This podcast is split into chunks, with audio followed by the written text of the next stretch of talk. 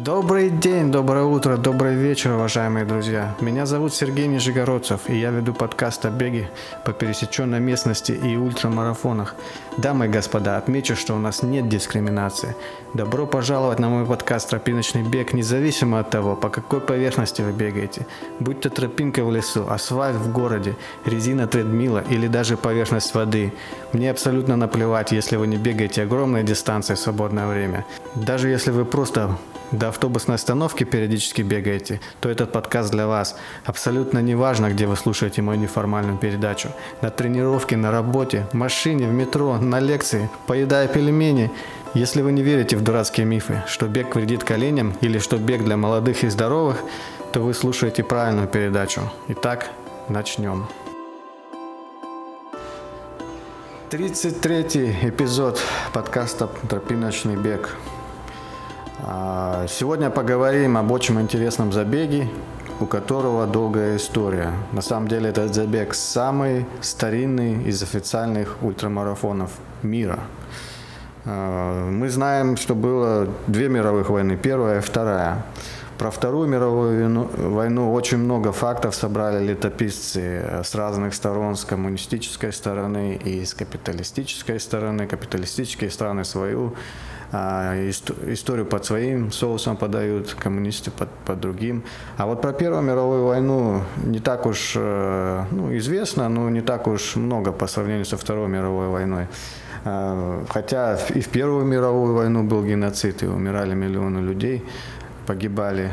А, ну, вот, значит, э, один, один солдат с Первой мировой войны решил организовать Э, ультрамарафон в память погибшим товарищам. Вот этот солдат, ветеран Вик Чапман.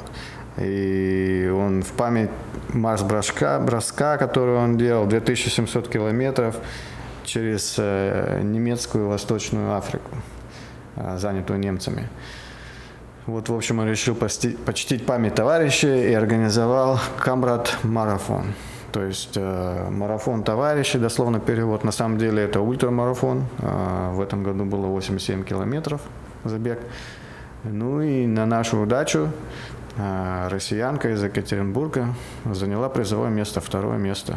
Так что встречайте. Сегодня она расскажет о том, как это было.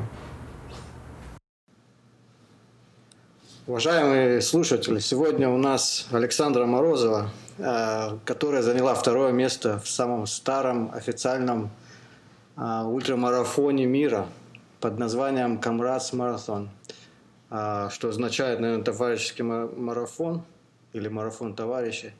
Добро пожаловать, как жизнь? Привет, Сергей. Да, все хорошо.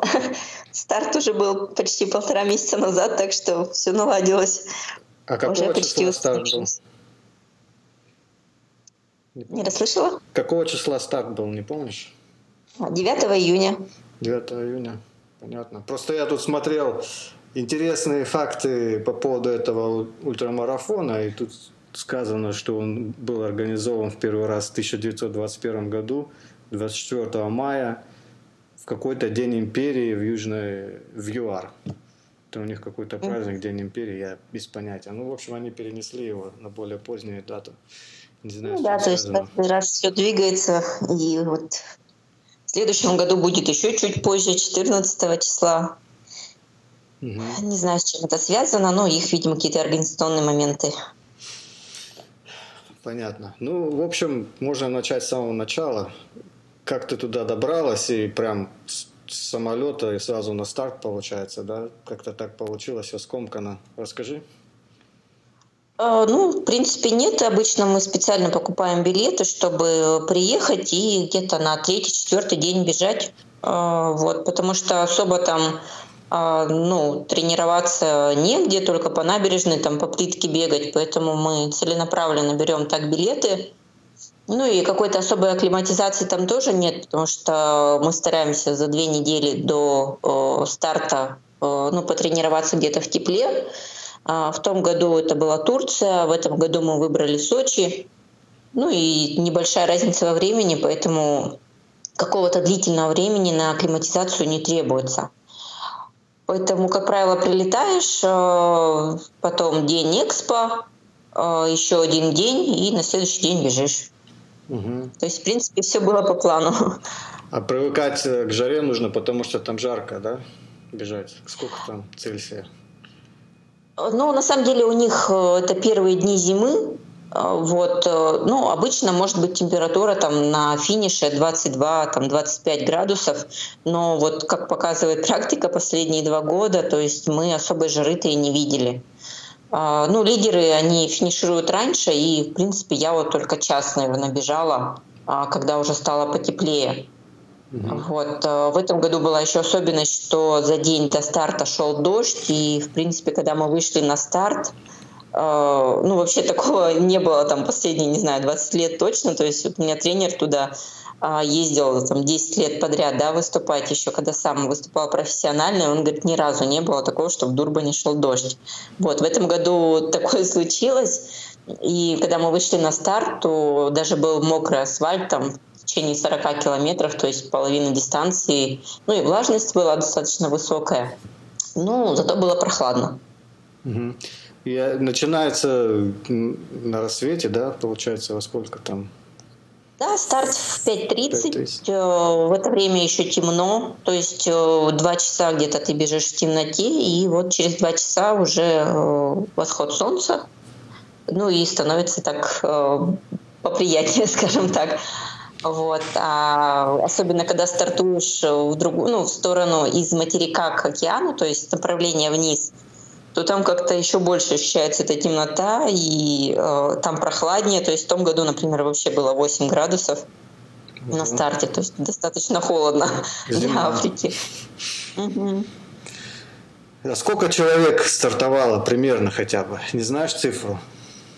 А, ну, по-моему, заявлялось 25 тысяч человек. А на старт вышло где-то 23 тысячи человек и, по-моему, финишировала, э, ну, то есть полностью закончила дистанцию то ли 16, то ли 19, вот, э, ну, что-то у меня вылетело из головы.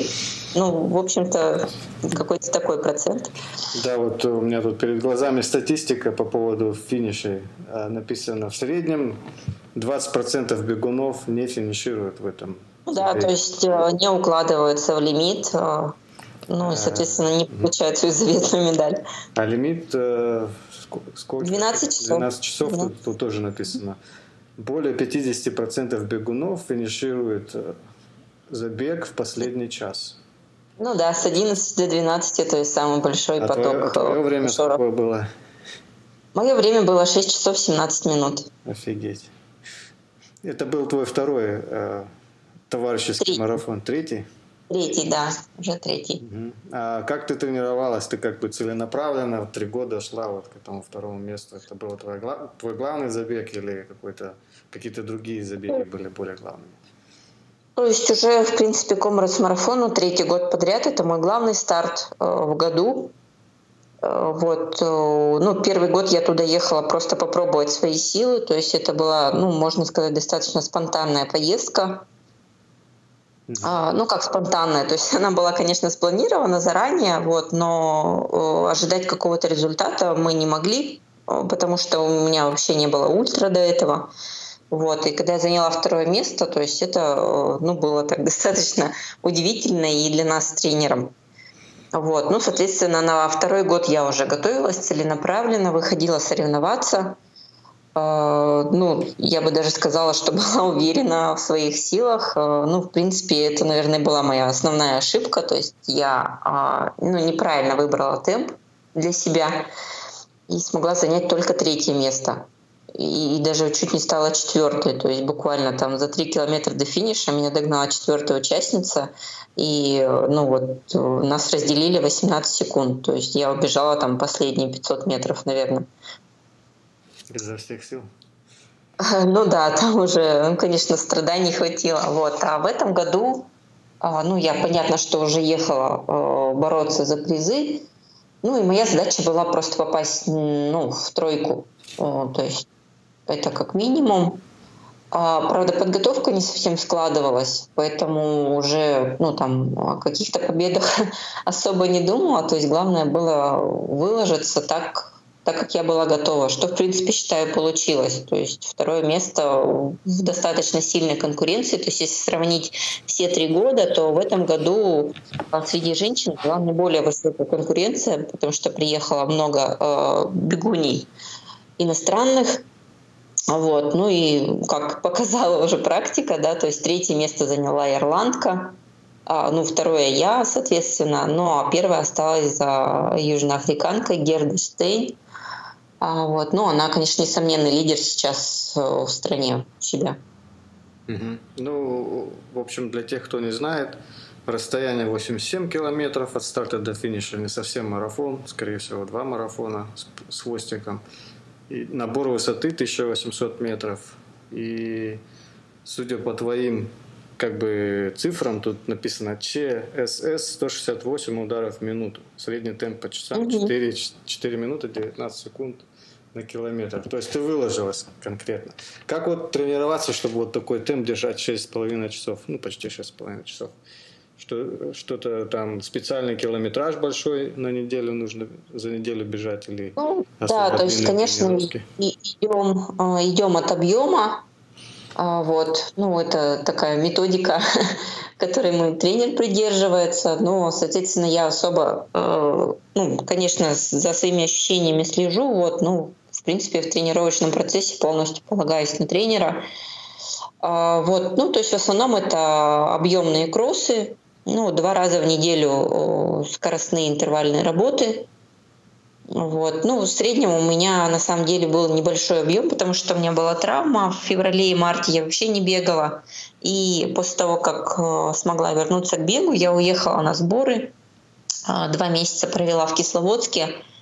А, вот. Там достаточно пересеченная местность, и это позволяет там смоделировать да, немного комрадс-марафон, то есть много спусков, подъемов. Ну и вот в течение двух месяцев я находилась в таких условиях, э, что считаю очень полезным опытом для себя. То есть раньше у меня не было такого опыта, ну вот непрерывного сбора. То есть максимум я там уезжала на три недели, потом возвращалась, потом снова уезжала. Вот. А когда ты полностью находишься ну вот в такой изоляции, да, можно сказать, а то это, конечно, дает свои результаты. Ну и плюс э, Среднегорье, да, то есть 800, э, там 900 метров над уровнем моря, а, тоже дает высокий тренировочный эффект. Ну и о, вообще как бы стремимся, конечно, к объему там 200 километров в неделю, ну это когда загрузочный период, но, если честно, у меня особо не получилось э, в этом году столько сделать объема. Вот, то есть в основном это было 170-180 километров ну, вот на, на протяжении, наверное, двух месяцев. Иногда был небольшой спад. Ну, потому что на самом деле задача была уже не потренировать да, меня, а просто доехать на старт э, без травмы. Ну, да, как мы уже видели. Ну, получилось, да. Получился. То есть, получается, февраль, март была травма, и бега вообще не было. Mm. Потом Получается, апрель-май сборы и в июне старт. Так получилось. Ну да, получилось так. А как вот можно себе позволить вот такой вот интересный вопрос, который мучает в том числе и меня, не только и не только меня. Как можно позволить два месяца уделить сборам? То есть э, как-то ты как-то балансируешь работу или работы нет, или просто вот, как, как откуда у тебя а, такая а, возможность? Два угу. месяца. То есть а, а, я работаю, а, просто у меня сейчас есть возможность работать удаленно. А, у меня проектная работа, я работаю в сети клиник лазерной косметологии Линлайн. И а, раз в год мы для врачей организуем мероприятие, а, Европейский конгресс в Москве. Угу. Вот этот конгресс проходит в марте. То есть, как правило, там осень и там всю зиму мы готовимся к мероприятию. В марте проходит э, конгресс, и у меня такой некий спад да, в, в рабочей активности наступает. Работа как бы есть, но она а, позволяет мне э, выполнять ее удаленно. То есть я всегда езжу с компьютером там, на соревнования, на сборы, общаемся по скайпу. Вот. Ну, то есть вот уже в течение там, трех, наверное, почти четырех лет я работаю в таком режиме. А, ну, благо руководство мне идет э, навстречу. Конечно, я понимаю, что, может быть, э, ну, не всегда довольны да, моими отъездами, но тем не менее вот такая у меня возможность есть, и пока она есть, я ей пользуюсь. То есть это просто удаленная работа, которая дает возможность выезжать. Отлично. А по поводу тренера, я так понимаю, тренер с тобой на старты выезжал, а на сборах он тоже с тобой был или нет? А, ну, в этом году, то есть у нас э, не получилось на сборах э, тренироваться вместе, потому что, ну, обычно я езжу за ними, то есть у него там еще есть другие спортсмены, вот, им сборы оплачивают, там финансируют, и я обычно своим ходом там за ними пристраиваюсь. Вот, ну, в этом году Просто у меня было всего два месяца на подготовку, а тренер там в это время был в другом месте. Ну и, соответственно, мы приняли решение, что в любом случае мне важнее а, где-то быть на сборах, пусть я даже буду одна. А, вот. А последние две недели мы были вместе, да, на сборах в Адлере. То есть, в принципе, две недели, которые наиболее важны, да, чтобы как-то к старту подойти в лучшей форме, там не, не перетренироваться, когда ты уже находишься на пике формы. Вот примерно так получилось. А предыдущие годы, да, достаточно много мы провели на сборах вместе. И, конечно, с тренером комфортнее тренироваться, не надо напрягать голову там. Ну, я обычно всегда беру телефон с собой, и если, допустим, какая-то сложная тренировка, и я а, ну, сомневаюсь, там как-то плохо себя чувствую, то я всегда звоню, и мы решаем, что мне делать дальше. Понятно. Потому что не всегда, да, вот сам можешь оценить адекватно свое состояние и как-то там принять решение. То есть иногда ты просто думаешь, что, может, тебе лень, надо как-то перебороть, а иногда на самом деле, ну, эти ускорения, может быть, уже лишние. Вот как-то так. Ну и бегаешь ты с, э, с пульсометром, да, получается? То есть... Да, да, обязательно. То есть уже настолько привыкла к гаджетам, там пульс, темп, э, расстояние что уже когда выходишь без часов, так себя некомфортно чувствуешь. Угу. Ясно. А вот на старте Камрад, Камрад э, товарищеский марафон, в общем, вы пришли на старт вдвоем, и ты ожидала, что он тебя догонит где-то и подбодрит, да? То есть тренер. Он тоже стартовал или просто как рядом бежал? Со всеми? Э, нет, он стартовал, то есть он заявлен как участник. Э, на самом деле у него много э, людей, которые тренируются, именно любители. То есть у нас была достаточно большая компания из Екатеринбурга и из других городов, кто онлайн у него тренируется. Вот, поэтому он едет туда не только со мной, да, чтобы там посмотреть, как я пробежала. То есть у него это, ну, это его работа, можно сказать и так. А, вот. То есть он едет туда с большой группой. Э, просто я стартовала как бы в, ну, в элитной зоне. То есть я стояла в самом начале э, старта. Вот, а он был просто в секторе э, A и, соответственно, ну, чуть дальше. А, вот, и поэтому, ну, как бы эта толпа, она же медленно, да, начинает двигаться, и поэтому кто стоит впереди, они сразу убегают, а чтобы, ну, догнать, требуется время. И на самом деле я думала, что ну, как это было в предыдущие годы, да, то есть через 4-5 километров он меня догонял. Угу. Вот, но в этом году скорость наша уже была выше, и э, ну, он как бы просто уже не смог по скорости догнать, ну и, соответственно, далеко попал в толпу, то есть э, тоже обгонять очень сложно. И поэтому я уже поняла, что, ну, скорее всего, мы не встретимся на дистанции. Понятно. А вот тут, кстати, вот пишут в статье, статистику тоже.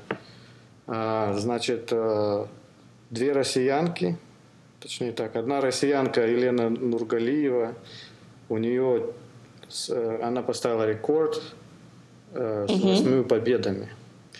И причем, получается, у нее есть сестра, двойняшка. Да, Олеся. Олеся. Ты их знаешь лично? А, да, да, мы знакомы. Это, ну, наверное, одни из легенд Комрадс марафона. То есть э, две сестры, близняшки, они а, из э, Перми. Вот, и очень долгое время там держали лидерство. Был рекорд трассы вверх 6.09, он принадлежал Лене Нургалиевой. И вот в этом году, спустя не знаю уже сколько лет, вот его побила Герда Стейн. Угу. А, вот. Да, Но до этого... Повезло Герде. Вот написано, русские близнецы Олеся и Лена выиграли э, совместно 10 марафонов 10, с 2003 угу. по 2013 год. Они уже больше не бегают, получается? Или как? Нет, они выступают э, просто из-за того, что наложены санкции на, наших, э, на нашу Федерацию легкой атлетики, и их не пускают на зарубежные старты. Вот, ну, если вы в курсе, то в 2015 году нашу федерацию отстранили от международных соревнований, угу. и все профессиональные спортсмены, которые есть в запрещенном списке ИАФ, они до сих пор уже в течение четырех лет не могут выступать за границей. И, соответственно, когда нас отстранили, девчонки, э, ну вот Олеся с Аленой, да, они еще э, выступали, находились в топе. А, и, соответственно, они не добровольно да, прекратили свое выступление, то есть это просто вынужденная ну, мера, потому что их не выпускают на старт. Хотя они до сих пор э, выигрывают наши российские старты, и я думаю, что как только откроют, они обязательно туда попадут.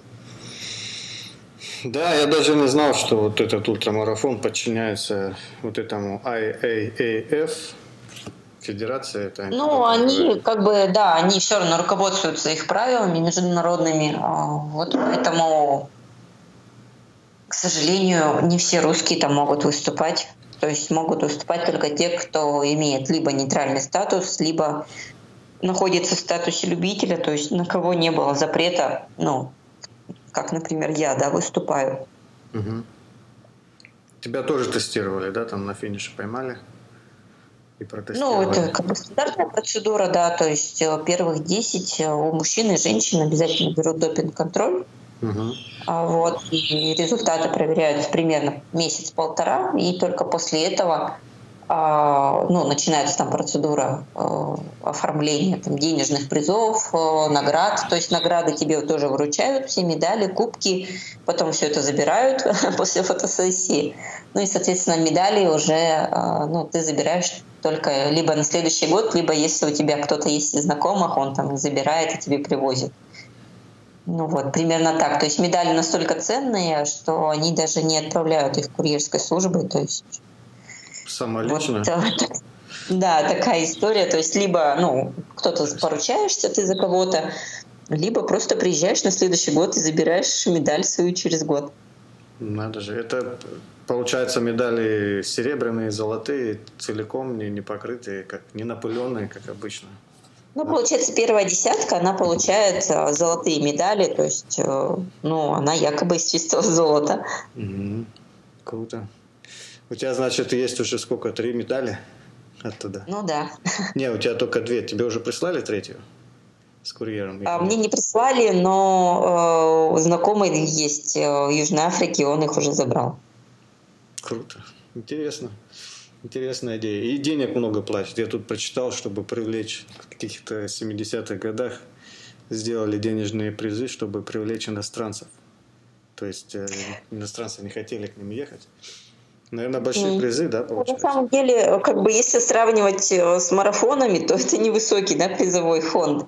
А если сравнивать с ультрамарафонами, то, наверное, это одна из самых э, высокооплачиваемых гонок вот, еще если там собрать все бонусы, то есть, э, допустим, есть призовые от организаторов, а есть призовые от клубов. То есть каждый элитный спортсмен, он выступает за какой-то южноафриканский клуб.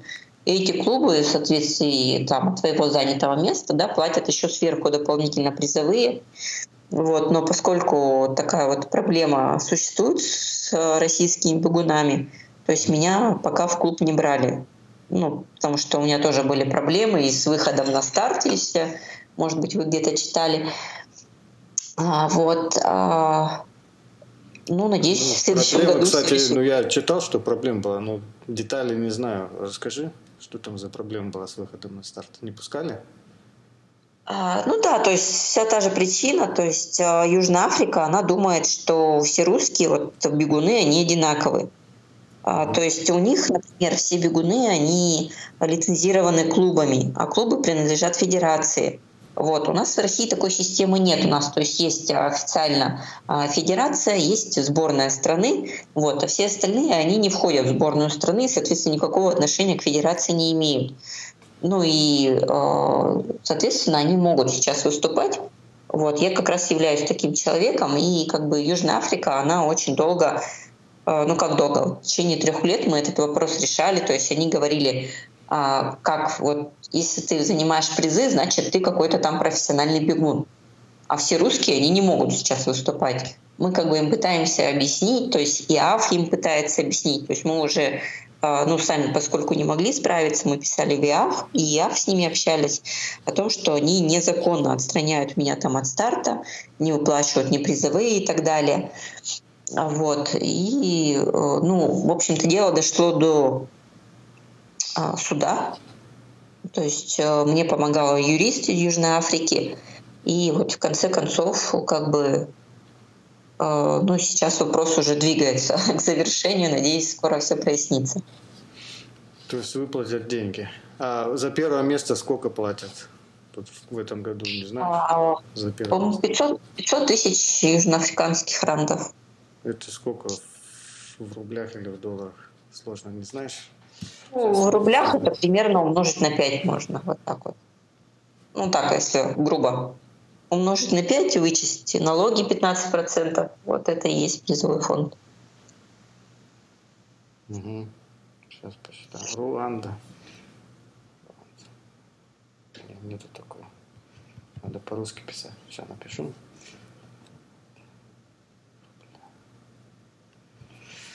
То есть это франки, да, называется? Франк, франк Нет, это африканский рент рент или рант. А вот. Ну, это примерно курс... Э, ну, на 5, если умножить, будет 2,5 миллиона, да? Рублей. Ну, да. Ну, если мы про рубли говорим, то да. Да, много-много получается. 40 тысяч долларов примерно. Где-то так. Круто.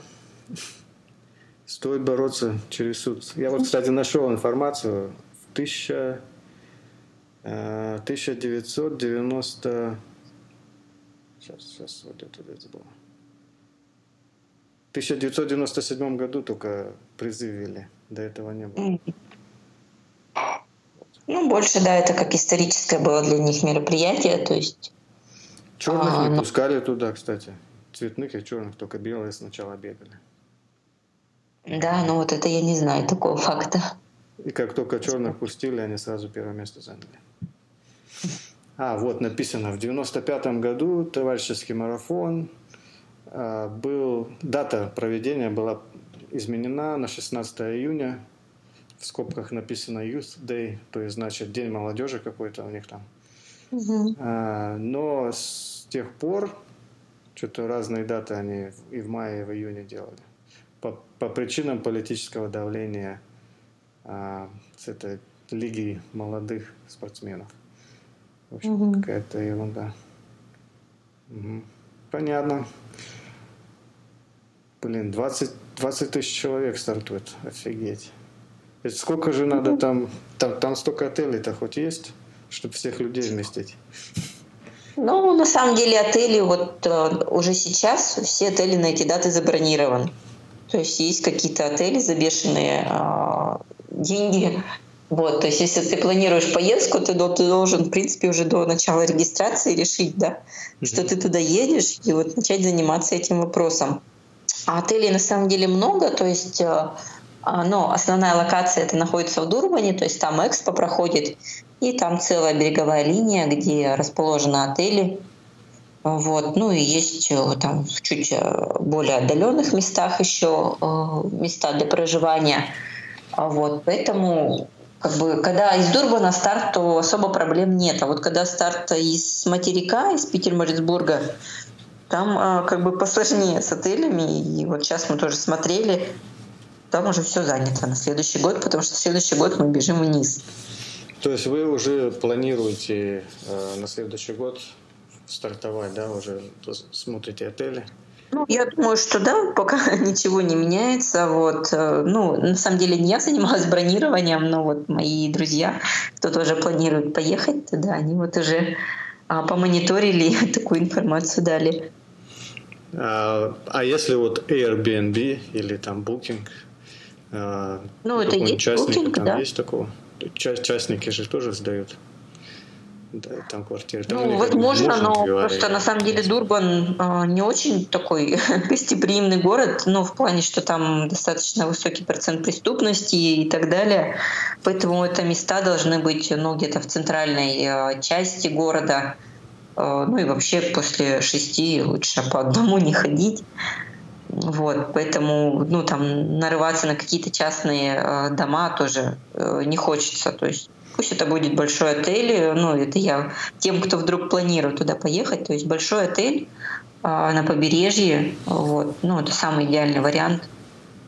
Ну, это классический ЮАР, как э, тут рассказывают все. Едешь на машине по трассе, э, если проходит мост на трассе, какой-нибудь там хулиган может кинуть камень в машину на стекло лобовое. Ну, Легко, то есть хватает всяких случаев, поэтому лучше не испытывать судьбу и обезопасить себя заранее. Ну, какими-то обычными там методами э, из разряда не ходить поздно вечером и угу. вот, и не носить большие суммы денег с собой. Да, хороший совет.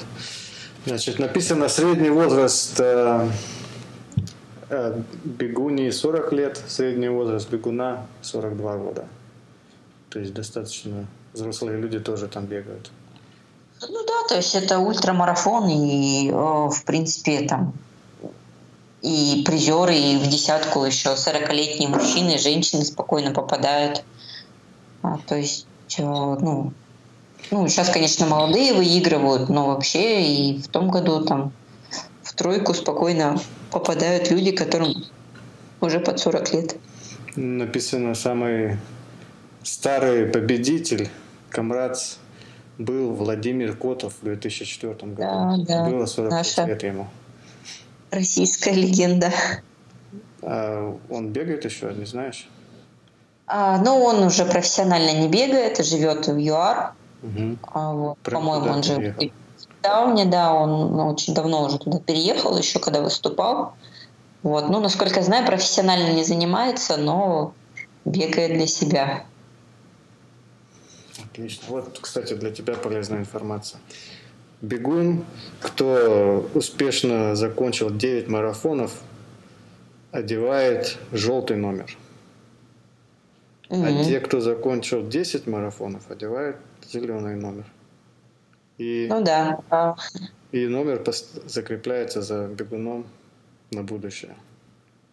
Ну да, то есть каждый год я уже бегаю с одним и тем же номером. То есть ты проходишь первый раз регистрацию, тебе присваивается номер, и потом у тебя уже есть личный кабинет, через Что который ты регистрируешься.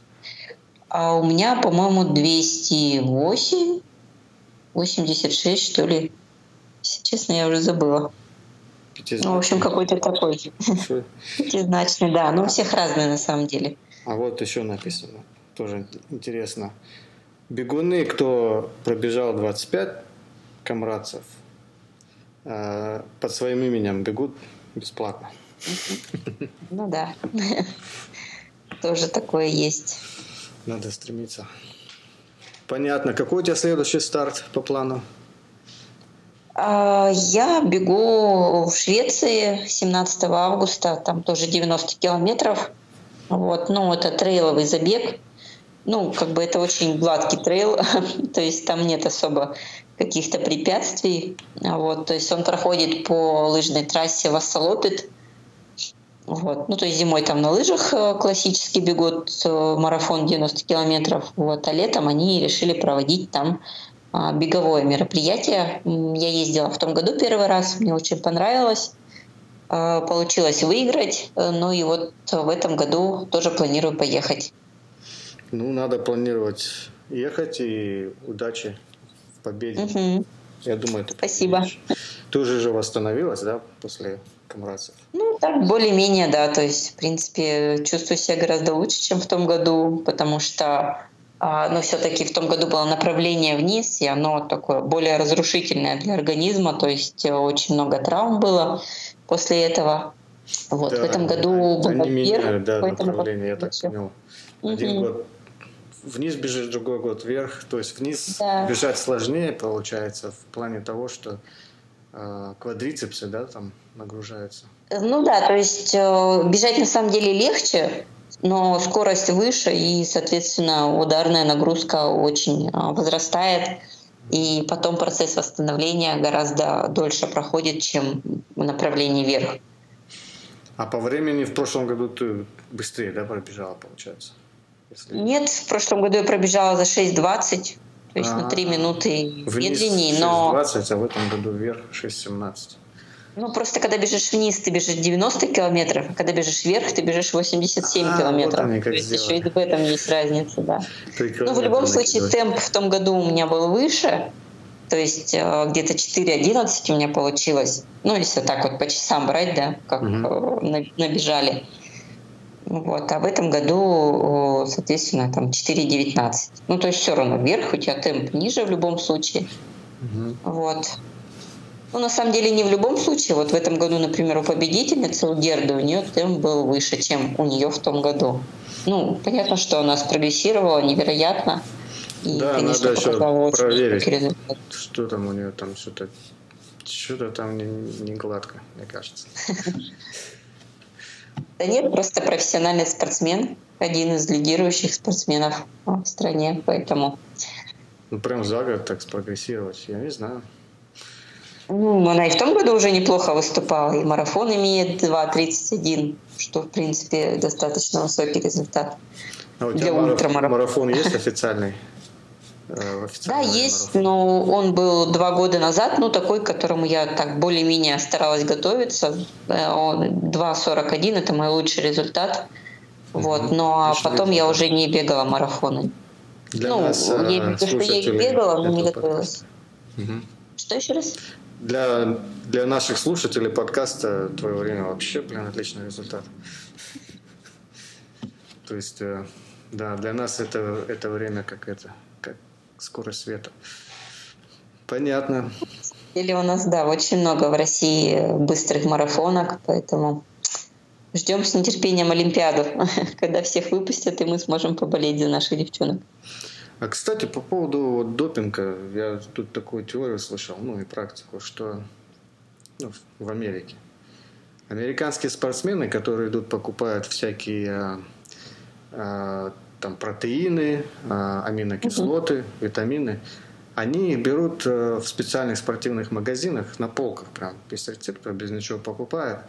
Но вот эта вот индустрия, она не контролируется вот этой э, организацией FDA, которая в Америке занимается тем, что она одобряет или запрещает всякие медицинские препараты и все такое. Okay.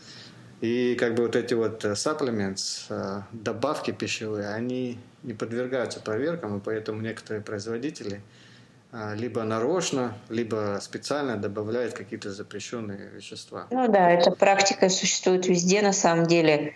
И э, когда ты, ну как бы как спортсмен, да, э, ну, если какой-то препарат ты можешь проверить, э, ну, в, определен... в приложении, да, то есть запрещенный список препаратов там ВАДА, угу. вот, то там тебе всегда напишут, что ответственность за БАДы и за спортивное питание никто не несет.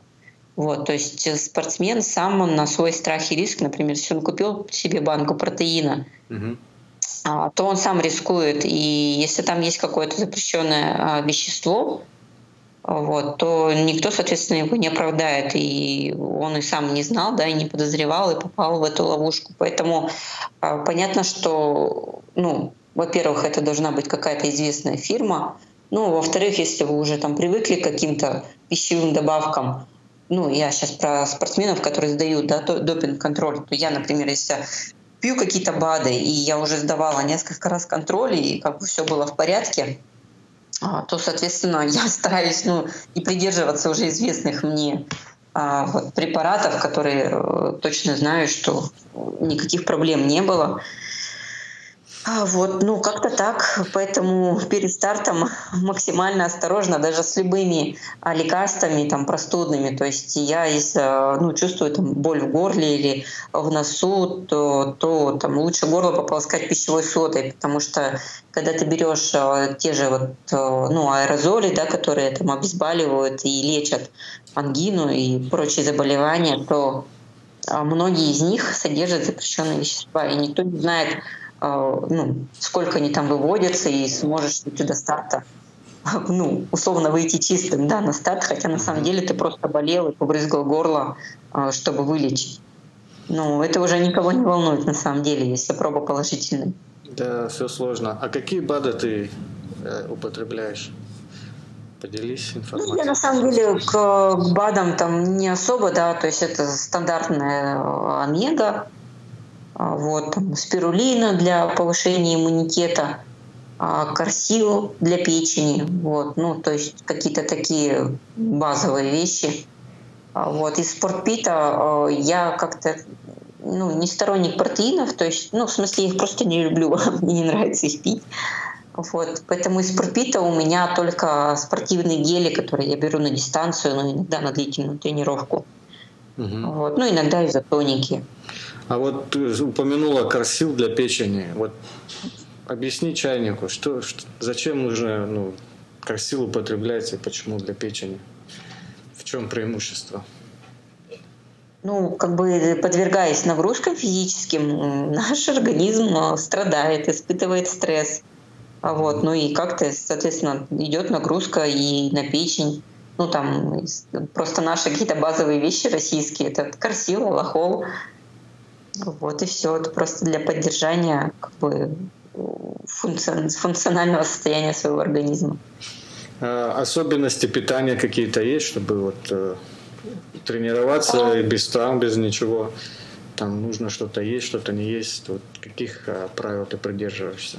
Или никаких? Ну, я просто как бы пытаюсь там контролировать свой вес, и поэтому ну, стараюсь не есть там много мучного, хлеба, булочек и так далее. А вот жирного, ну, жирное я, в принципе, и так не люблю. Ну, вот э, какие-то такие моменты. А чтобы нет, особого питания нету, вот. Но так, как обычно говорят, больше белка, клетчатки. Все будет хорошо у вас. Угу. А, а насчет алкоголя, алкоголь вообще не употребляешь, да? Да нет, употребляю в умеренных количествах и, соответственно, ну, не каждый день там и так далее. То есть какие-то праздники, важные даты, мероприятия. А вот. То есть тотального запрета нет. Хорошая новость для нас. Ну, а Главное все в меру. Еще вот последний вопрос вот хотел спросить. Я видел фотографии с, ком, с Камраз. Все люди бегут без воды, э, как сказать, без рюкзаков, как мы вот на ультрамарафонах делаем и без э, всякого питания. Там по пути дают часто воду или еду? А, да, то есть, э, ну вообще воду брать э, на Комрадс марафон нет никакого смысла. То есть пункты с водой каждые два километра. А, вот, это очень часто, особенно для ультрамарафона. И ну, упаковка, да, то есть вода упакована в маленькие полиэтиленовые пакеты. То есть ты можешь схватить несколько и там нести их удобно, просто в руке несешь, и когда тебе требуется, если еще до пункта. Но, как правило, до пункта тебе не хочется пить, потому что они достаточно часто. Угу. Вот. А что касается питания, то есть девиз э, Комрас марафона, один из девизов, типа никто не должен уйти голодным. Вот, то есть э, всяческая еда, э, апельсины, бананы, картошка в основном. Вот. Э, но я думаю, что все-таки те, кто ну, готовятся, тренируются к этому старту, они все равно берут с собой какой-то спортпит в виде там гелей тех же, да, быстрых углеводов. Mm-hmm. Вот. Но если ты даже вышел на старт без всего, то в любом случае с питанием у тебя не будет больших проблем, потому что пункты э, достаточно часто, и они э, всегда наполнены водой. Водой, едой. То есть нет такого, что ты пришел, а на пункте пусто ну, как у нас часто бывает на российских марафонах. Ну, я думаю, что последнее время уже не так часто, но а, первые года, когда начинали проводить старты, то есть участники, которые бегут а, уже в конце, ну, там марафоны по 4-5 часов, зачастую просто прибегают на пункт, и там нет воды. Да, 30 градусную жару. То есть таких России, историй у нас полно. В России на ультрамарафоне бежали, вроде бы организаторы все подсчитали, а не, они не учли того, что кто первым прибегает, они помимо того, что воду пьют, они еще себя сверху ей, угу. ей поливают. В общем, последним не хватило все без воды остались. В общем, было ну да, то есть на наших стартах лучше подстраховаться, конечно, но на, именно на коммерс-марафоне нет а, такой необходимости. И вот я сейчас поеду в Швецию, а, там с этим посложнее. То есть там пункты а, воды даже, воды а, примерно 7-8 километров. То есть это уже очень мало.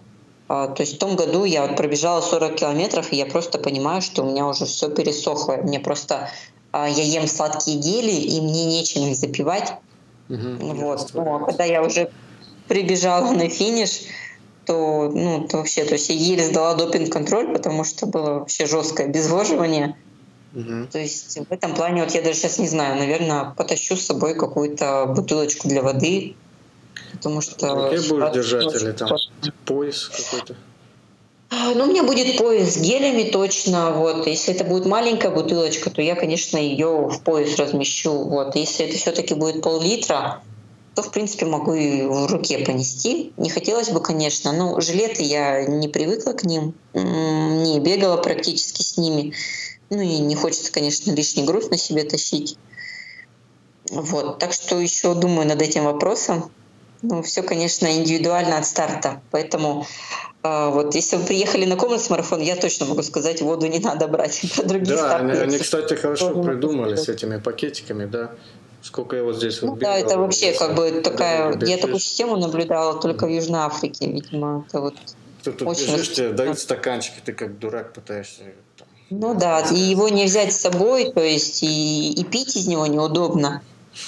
Ну, вот видел тут недавно марафон дорожный, там прям ну, элитным бегунам бутылки с сосками всучивают. Угу. Ну, наверное, свои какие-то помогающие. Ну да, то есть, как правило, элита на, э, ну, на дистанции, и, в принципе, на коммерс-марафоне такое есть. Те, кто бегут за клубы, их поддерживают представители клуба, и есть специально отведенные места, э, куда они могут свои напитки разместить. Они начинаются с 21 километра, Mm-hmm. Вот, и поэтому они готовят заранее бутылки, какие им удобно, напитки, какие э, они хотели бы пить, то есть там изотоники и так далее. Вот, и практически никто из элиты не пользуется пунктами э, с водой, да, потому что параллельно идут их напитки. Да, ну, хоть разрешают, а то вот я был на таких забегах, которые, в которых даже не, не пускали на эти пункты питания других mm-hmm. людей, которые помогали бы своим бегунам. Отлично. Ну вот э, в Швеции бежишь, а потом какие планы? А потом меня еще пригласили бежать в Мюнхене марафон. Это вот команда Б. Сентябрь, октябрь, да, где-то? Да, то есть 13 октября там старт. Угу. Вот, ну, то есть у меня будет достаточно мало времени на подготовку. Так что больших планов на результат не ставлю. Но на самом деле там невысокая конкуренция. Не знаю, по какой причине. Наверное, по причине отсутствия призовых. Вот, так бакинийцы туда точно приехали. А там а, какой-то поэтому... другой тоже осенью марафон есть. Э, не берлинский, по-моему, нет? Я не знаю. Ну да, полно. И Берлин, и Чикаго. Может и... быть, все готовятся более там, к берлинскому, чем... Ну да, да. То есть и Амстердам. То есть э, осенью очень насыщенный календарь. Вот. Mm. Ну, а я еду в Мюнхен на этот раз. Ладно, обязательно что... пиво нужно попробовать. Да. когда там Октоберфест. Октоберфест как раз вот и будет идти, он там 6 недель, по-моему, идет. Заодно а, ну класс, его. значит мы в самое время едем. Понятно. Ну ладно, спасибо, что позвонила, было приятно пообщаться опять. Да, Надеюсь, взаимно. еще пообщаемся в будущем. Так что... Давай, пиши. Счастливо. Угу. Все, пока-пока. Подошел к концу 33-й эпизод подкаста «Тропиночный бег». Э, настала пора прощаться нам, друзья. Вот следующий эпизод э, будет э, про обувь. Это будет заключительная третья часть, которую мы обещали сделать с Олегом очень-очень давно. Но как-то вот все не получалось, так что следующий эпизод будет про спортивную обувь. Пока.